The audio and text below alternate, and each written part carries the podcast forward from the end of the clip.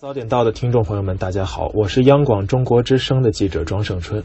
估计大明邀请的不少同事啊，说的都是江湖险恶的事儿。那我呢，就说一件庙堂之高的事儿。从业这些年呢，几乎参与了每一届全国两会的报道，三次在前方。那来自会场上的新闻啊，很多都是花边八卦。就算赌部长看着热闹，可能很多朋友还是认为啊，这里啊都是你好我好大家好。但实际上，这里有争论，有博弈。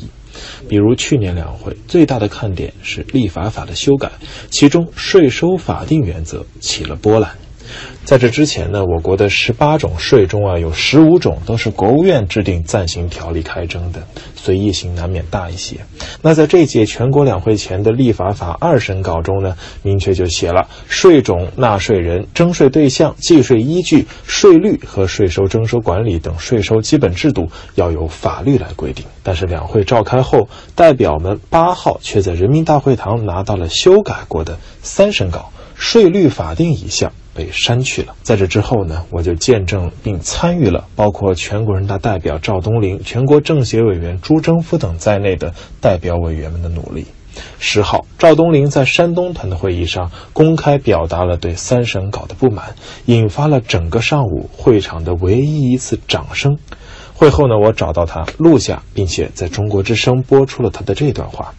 他说。我相信今天我的发言或者其他代表的发言会传递，但是能有多大程度被吸纳不知道。但历史的进步就是这样的。现在通过三审稿的修改，大家争论是二审稿好还是三审稿好，其实也是对税收法定原则的普及。随着这一原则的深入人心，肯定会推动税收法定的落实。那这件事最后的结果是，随着代表委员们的发声，部分媒体的记录和传达，税率法定原则重回立法法修正案草案。我们第一时间找到了全国人大常委会法制工作委员会副主任阚科，他的话同样让我印象深刻，也成为了这篇报道最后的结尾。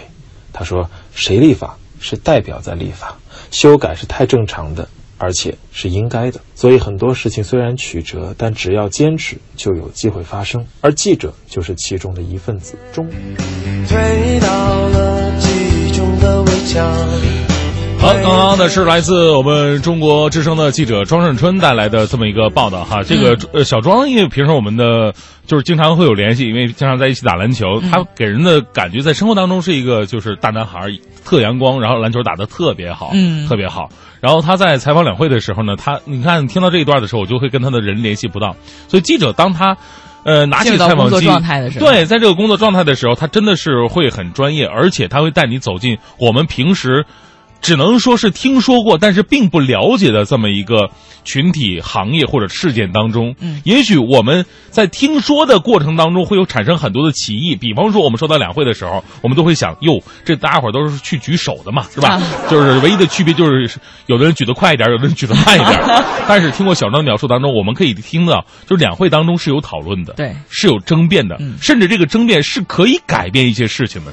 哎，这个现场的气氛肯定跟咱们看到的还是不太一样。对对，这才是最真实的一个一个反应。嗯，给项目的记。记者再次致敬了。另外说回那个刚才我们湄公河行动那个王亮啊，昨天王亮也特别的逗，因为他也是咱们节目的忠实听众，嗯他就问我了一句话，说大明你想听哪一段？我说什么哪一段？他说你想听这个湄公河上的枪声，还是什么汶川地震狗脚湾遇险？我说。哥们，你这都编好了是吗？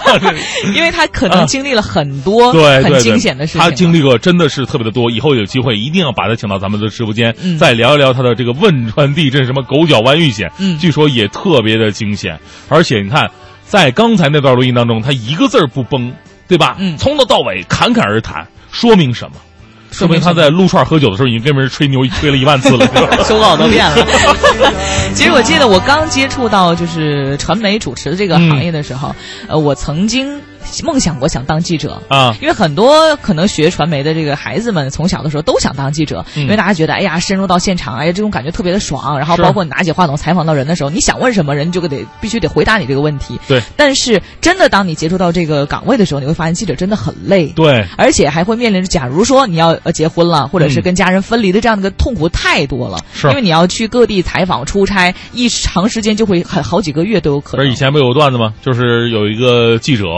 就是也去采访这个两两会报道什么的。嗯，然后呢，这个有三个人，一个是记者，一个是摄像，还有一个是老编。嗯，呃，仨人呢，这个记记者突然说：“哎，那哥们儿，那个能帮我出出个镜什么的？”跟老编说：“老编干啥去？那我今天结结个婚，我结完婚一会儿就回来。”你看，老编说。